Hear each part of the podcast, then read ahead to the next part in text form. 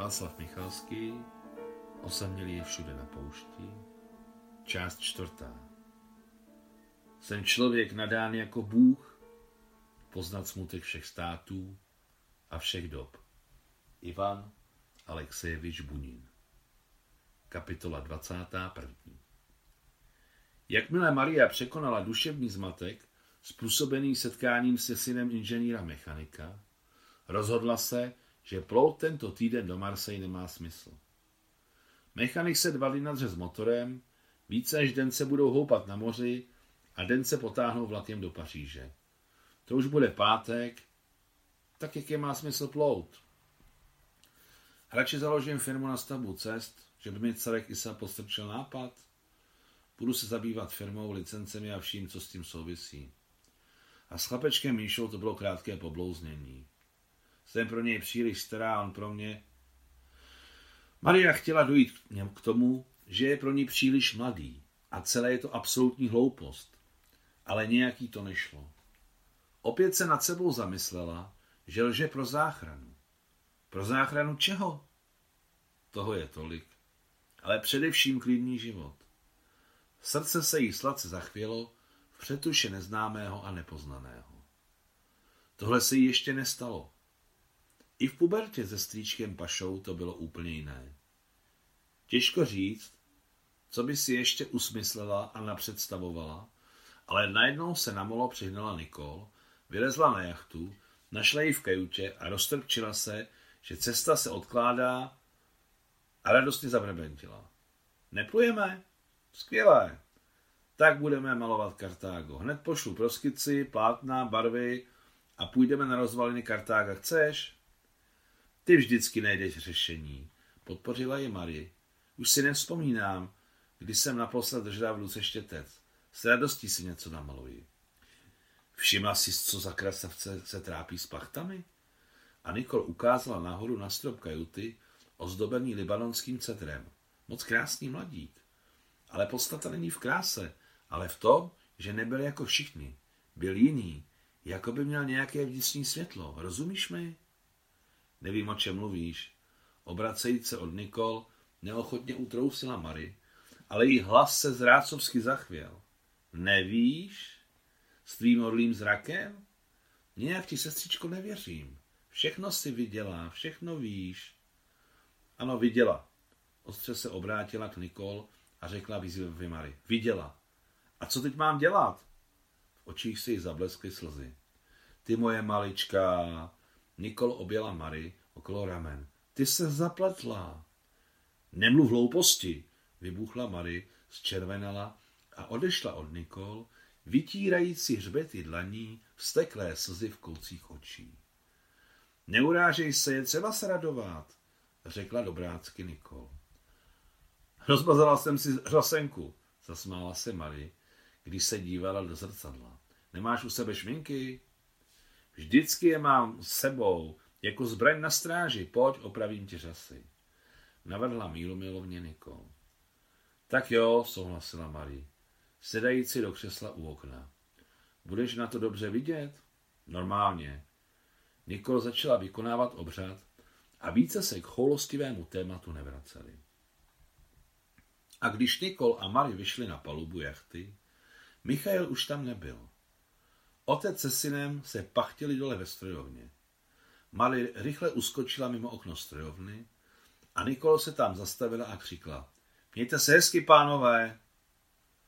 Naschledanou odpověděli sborem otec se synem. Shledanou. Ozvala se ozvěná jako ze sudu.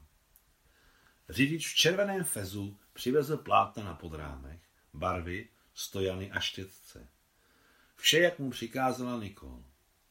Sedli si do auta a jeli k rozvalinám Kartága.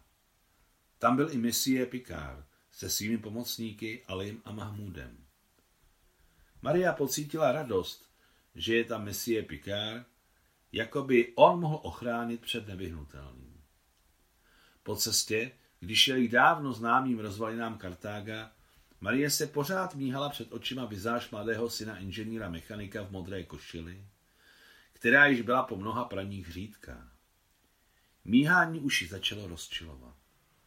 Chytla se Picarda s ulehčením a vítala ho s přehnaným nadšením, jehož falše si jako jediná všimla Nikol. O Messie Picard, jak ráda vás vidím. Právě jsme o vás mluvili. Takový úspěch. Marien hlas tak vášnivě, tak vyzývavě. A ona se na něj opravdově něžně smála, jako by byli blízkými přáteli a setkali se po dlouhé rozluce. Jsem rád, já také. V podstatě se daří. Zmateně zamumlal Messie Picard, překvapen Marijným nadšením směrem ke své osobě. Obvykle ho vítala s chladnou koketností a on se v její přítomnosti očividně necítil ve své kůži. Nedokázal změnit průběh jejich vztahu ve svůj prospěch tak, aby byl takový svůce žen, jak ho znali jiné dámy. Při hovoru s Messie Picárem uměla Marie vždy překroutit hru se slovy tak obratně, že dokonce i z osvědčených slovních říček a vtipů jejího spolubesedníka byl najednou slabý tabák. Dárky od Messie Pikára Marie kategoricky nepřijímala a procházky s ním jak po souši, tak po vodě, ať už ve dne nebo v noci odmítala. A když jednou Messie Pikár přeci jen našel odvahu, hbitě před ní poklekl na jedno koleno a zvedaje ruce k jejímu urozenému obličeji vypálil vyznání lásky, Marie se na něj vlídně usmála, zatleskala a dobrácky řekla, bravo, dobrý styl, starofrancouzský, bravo. A teď se pokuste vstát, prozřete si oblečení. Chtěla říct si kalhoty, ale na poslední chvíli se rozhodla, že by to bylo příliš hrubé. Zkrátka si Marie se svým ctitelem hrála, jak se jí chtělo, a tvrdě si ho držela na dištanc. Misie Picard se téměř smířil s její nepřístupností a najednou taková změna. Tolik tepla a radosti v jejím hlase. Významný archeolog potlačil záchvat dojetí a zvládl se zatvářit, že zůstal hostejný návrhu přízně dámy svého srdce a ohlížel se do strany jako před bitvou. Za jeho zády se rozprostíraly rozvaliny Kartága. Pro mnohé to byly jen hromady šedého kamení a pařezy mámorových sloupů s řídkou trávou v trhlinách. Ale pro něj, misie Pikára, to byl velmi nadějný týl, nebo také nástupní prostor k útoku. Messie Picard si dodal odvahu, narovnal se, pomohl dámám rozestavit stojany a i hned chytil příležitost za pačesy. Začal vyprávět o posledním dní Kartága. Dámy dělali náčrty, něco skicovali na svých plátnech a Messie Picard chodil mezi nimi, hleděl skrz staletí a hovořil zvučným hlasem zkušeného lektora tak nahlas a zřetelně, jako by měl publikum ze stovek studentů. Podle mých výpočtů na tomto kopci, kde teď stojíme, stáli 146 let před narozením Krista římský stratég Scipio se svým přítelem, řeckým historikem Polybiem. Mimochodem, zde Messie Picard hodil stivý a spolu s ním motivující pohled směrem k Mary. Podle důkazů, ke kterým jsme se poslední dobou prokopali, nebyl starořecký historik Polybios původem vůbec řek, ale peloponéský slova. Ale to říkám jen tak mimochodem. Polybio vytáhlo na 56. Ještě si uchoval pevnost těla i ducha, i když za sebou neměl vůbec jednoduchý život. Napsal 40 svazků dějin, nějaký čas předsedal achajskému spolku, třetí makedonská válka proti Římanům, krutá porážka, zajetí a život jako rukojmí, kde navzdory všemu byl schopen získat si vysoké společenské postavení a měl blízké vztahy s nejmocnějšími lidmi římského impéria. Tudíž vůbec nenáhodou vzal římský vojevůdce Scipio sebou na poslední pochod na Kartágo jako svého blízkého přítele a rádce právě jeho Polybia. Scipiovi nestačilo vítězství nad Kartágem. Chtěl, aby toto vítězství na vlastní oči dosvědčil a zvětšnil v písemné podobě nejen tak někdo, ale právě Polybios, historik, který byl ve své době určitě považován za významného. V předvečer posledního útoku na Kartágo bylo Scipiovi 39 let. Proslavil se v bitvách a rétorice. Jeho plné jméno znělo Publius Cornelius Scipio Amilianus Africanus Numantinus.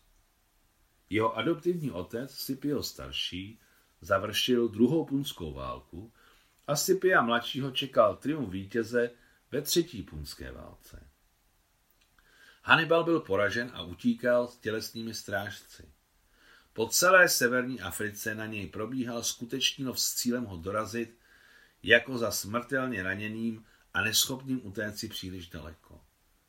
Z moře Kartágo blokovala římská flotila, ze souše bylo obleženo kohortami legionářů, kteří se teď hlasitě veseli u ohňů pod hradbami města a jejichž bujalé hlasy a dunivý smích se dotýkali sluchu Scipia a Polybia, stojících na kopci. Z čeho se radují? zeptal se Polybios. Za svítání jsem jim dovolil zabíjet všechny, jednoho za druhým, včetně neozbrojených, neochotně odpověděl Scipio. Žízní po krvi, touží se beztrestně vysmívat bezbraným obětem. Legionáři mohou jen zabíjet nebo být zabiti. Scipio chvilku posečkal a dodal již jiným slavnostním tónem. Smažeme Kartágo z povrchu zemského a tehdy zavládne mír a všechny národy budou skvétat. Polybios neodpověděl. Neřekl Scipiovi, že lež, kterou právě vyslovil, je věčná a nazývá se pravdou vítězů. Noc nad Kartágem byla oblačná, bez jediné hvězdy. Vypadalo to, že samo nebe se od poražených odvrátilo. Město stuhlo v očekávání svého osudu. Den před poslední nocí svezli Kartaginci do přístaviště všechny své poklady a tam je naložili na římské lodě. Poté, na příkaz Římanů, urození Kartaginci schromáždili v přístavu své mladé syny a dcery. Odevzdali je jako rukojmí na znak plné podřízenosti obyvatelů města. Římané spustili rukojmí do podpalubí ke zlatu a briliantům, stříbru a safírům, rubínům a smaragdům. Kartaginci odevzdali všechno a spoléhali na milost vítězů. Jak mi napadla noc, lodě, naložené poklady a rukojmími, se vydali na otevřené moře. Když odpluli pět kilometrů od břehu, začali vyvádět mladé rukojmí z podpalubí, pevně je svazovat mezi sebou, nohu k noze, ruku k ruce, do společných řetězů po patnácti lidech a jako živé girlandy je srážet do moře. Srazili tam všechny a lodě nalehko pluli do Ostie, námořní brány Říma. A v úplné černotě nad mořem byly ještě dlouho slyšet výkřiky odsouzených. Místní rybáři říkají, že dosud moře v těchto místech vře a rozléhají se srdce rvoucí nářky těch samých mladíků a děvčat, které hodili přes palubu římští legionáři. Ano, znám to místo, přerušila mesie Picara Nikol. Jsou tam útesy.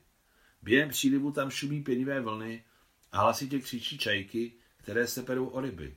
Možná, souhlasil bez požitku mesie Picard. Ale já mluvím o posledním dni Kartága a nikoliv o moři blízko odsouzeného města. Nastalo trapné ticho. No, omluvte mne, mesie Pikáre. Jako bych nic neřekla, kála se Nikol. Prosím, pokračujte. Ano, pokračujte. Podpořila ji Mary. Jsem jedno velké ucho. I já, připojila se Nikol. Messie Picard se vyrovnal s podrážděním, poslal chlapce Alího a Mahmúda, aby mu přinesli láhev s vodou a koněk. Svlažil hrdlo a pokračoval ve svém vyprávění s novou energií. Kohorty římských legionářů oblehly město, zapálili ohně a horečnatě se veselili v očekávání krvavé hostiny. Mezi ohni se černala ohromná beranidla určená bourání hradeb Kartága. Jakmile začala obloha nad mořem šednout, Scipio dal znamení seřadit se do zástupů a prorvat se do města všemi branami, které v té době už byly buď prolomeny beranidly, nebo vypálené špiony, nebo pokorně otevřené do kořán samotnými Kartaginci. S prvními paprsky slunce začalo plnění plánu dávno schváleného římským senátem. Nejdříve pozabíjet bez ohledu na pohlaví, věk, stavovskou příslušnost, jak otroky, tak pány, jak dospělé, tak děti i nemluvňata, všechny bez výjimky. Poté zbourat jejich příbytky, paláce, chrámy a nakonec jsme z povrchu zemského celé město se všemi hradbami, věžemi a ostatním. Kousek před polednem, když hlavní masakr skončil a sladce páchnoucí, stydnoucí krev tekla ve straženinách po úzkých uličkách, pozval Scipio Polibia na výšku k centrální bráně, neboť mu referovali, že otamtud vyvedou otce města. Stratégovi a historikovi přivedli koně, podali jim otěže a oni se vydali z kopce, na kterém teď stojíme, tam dolů. Na znamení vysoké úcty Scipia k Polibiovi jim dali koni jedné barvy, světle šedé grošáky, kteří si byli podobní jako dvojčata, kterými možná i byli. Když se Scipio a Polybios dostali k centrální bráně Kartága, vyvedli jim v ústréty otce města, svázané jedním provazem a oblečené do černých oděvů. Zapomněl jsem poznamenat, že Scipio a Polybios byli oděni ve stejných bílých togách, symbolizujících, že dělají správnou věc. V poslední naději padli otcové kdysi velikého Kartága a sklonili hlavy. Polybios byl přesvědčen, že jim Scipio daruje život. Ale ten mrknul a nešťastníky přivlékli k blízkému příkopu a schodili je do něj a stovky legionářů je rychle zasypali zeminou. Pochovali je zaživa. A ještě na ně spustili pár bojových vozů, z jejich škol trčely oboustranné meče, které se na, slunce oslni, na slunci oslnivě blištěly. Polibio v sobě našel odvahu se odvrátit. Ale Scipio se díval na směs země z krví, slyšel poslední výkřiky svržených a ani jeden sval se mu na jeho drsné a prostodušné tváři vykonavatele nepohnul. Kartagince, kteří se prorvali za městské brány, očekávali na rovném prostranství speciálně proto vyčleněné děsivé římské vozy s obou straní meči a lov na lidi trval až do úplné tmy. Ještě tři dny a tři noci beranidla bourala domy a chrámy, hradby a věže. Prach a dusivý sladký smrad byly takové, že byl Scipio nucen rozbít svůj tábor kilometr od Kartága. Blížilo se horko a už za den a noc stratég a jeho vojsko prakticky utíkali z mrtvého města. Aby se nenakazili od mnoha tisíců rozkládajících se mrtvol, Rozhodli se římané opustit území do příštího jara. A pak jsem poslal otroky, aby završili dílo, srovnali Kartágo se zemí. Otroci nejsou otroci, aby byli příliš zapálení. Díky jejich nedbalosti vy, drahé dámy, můžete dnes rozvalený Kartága malovat. Historie je zajímavá věda, vykřikla Nikol. Historie není věda, řekla ostře Marie. Historie je názor vítězů, to říkala moje máma.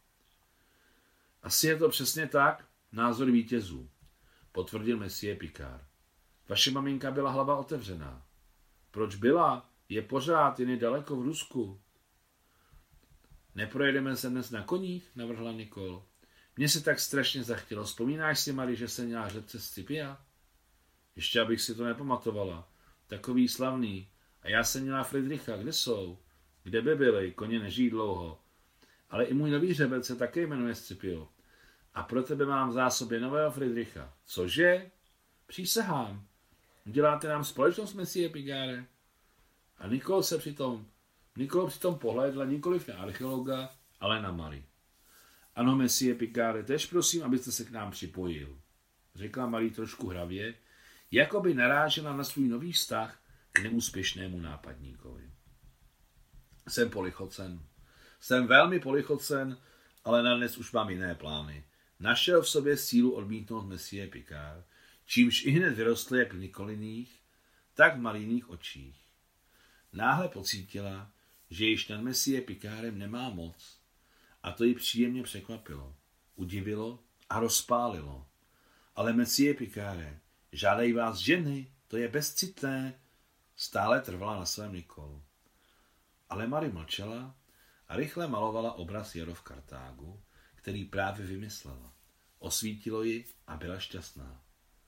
Ale Messie Picare, rozmarně knučila Nikol. Ne, ne, dnes je to vyloučeno. Pojeďme zítra. Hurá, zatleskala Nikol. A ty, Mary, souhlasí s zítřkem? Kdo by odmítl takovou milou společnost, když zítra, tak zítra. Dívajíc se do tváře Messie Pikára s otevřenou náklonností a přemýšlejíc o svém náčetu k obrazu, odpověděl laskavě a veselé Mary. Samozřejmě pojedu, ale ať nám Messie Pikár ještě něco vypráví. Například ze života toho Scipia. A to nemám cit pro detail. Nebo nemám pravdu? A najednou se podívala svýma mírně šikmýma matnýma očima přímo do očí Messie Pikára tak, že Messie zatajil dech. Ano, mademoiselle Marie, řekl chraplé po pouze. Máte neuvěřitelnou intuici.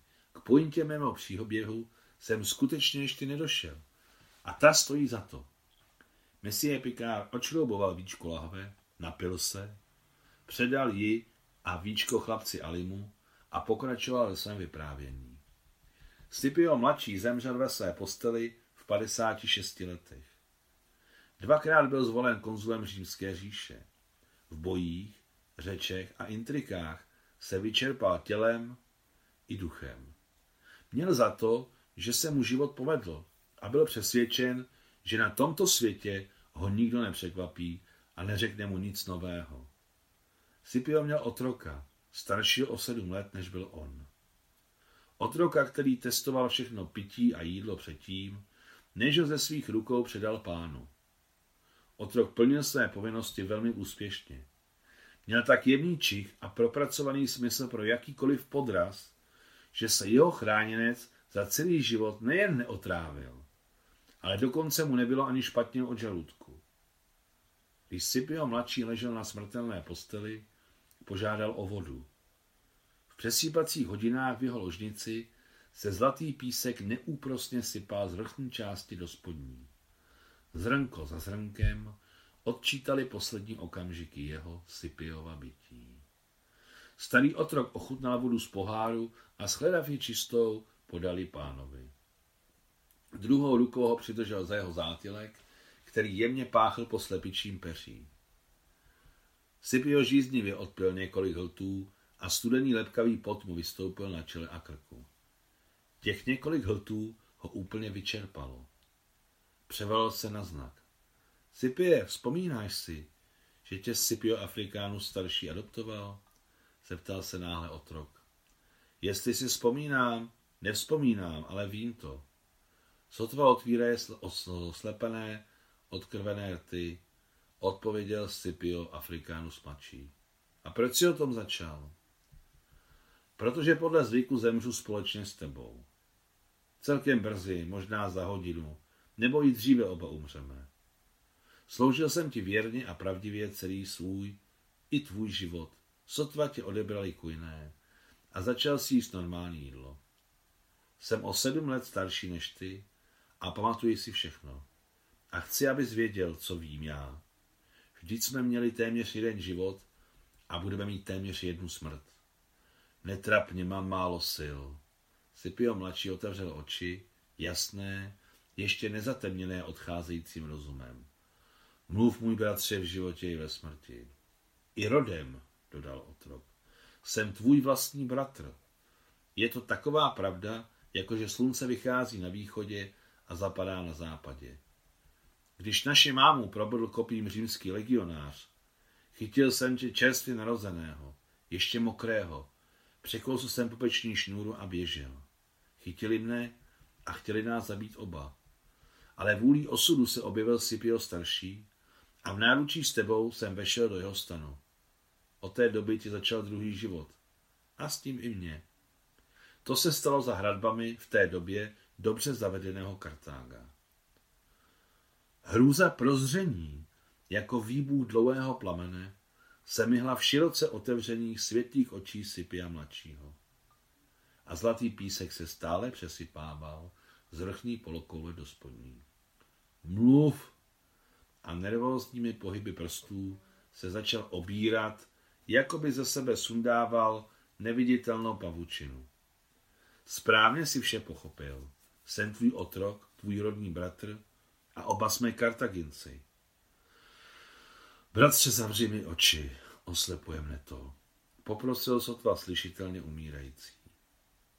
Při těchto slovech spolu s načervenalým malým hadem zlatého písku, stékajícím z vrchní polokoule hodin do spodní, blízkajícím se ve slunečních paprscích, odešel na onen svět Publius Cornelius Scipio Africanus mladší a možná by šlo říct si krátce Cartagines Scipio. Konec 21. kapitoly.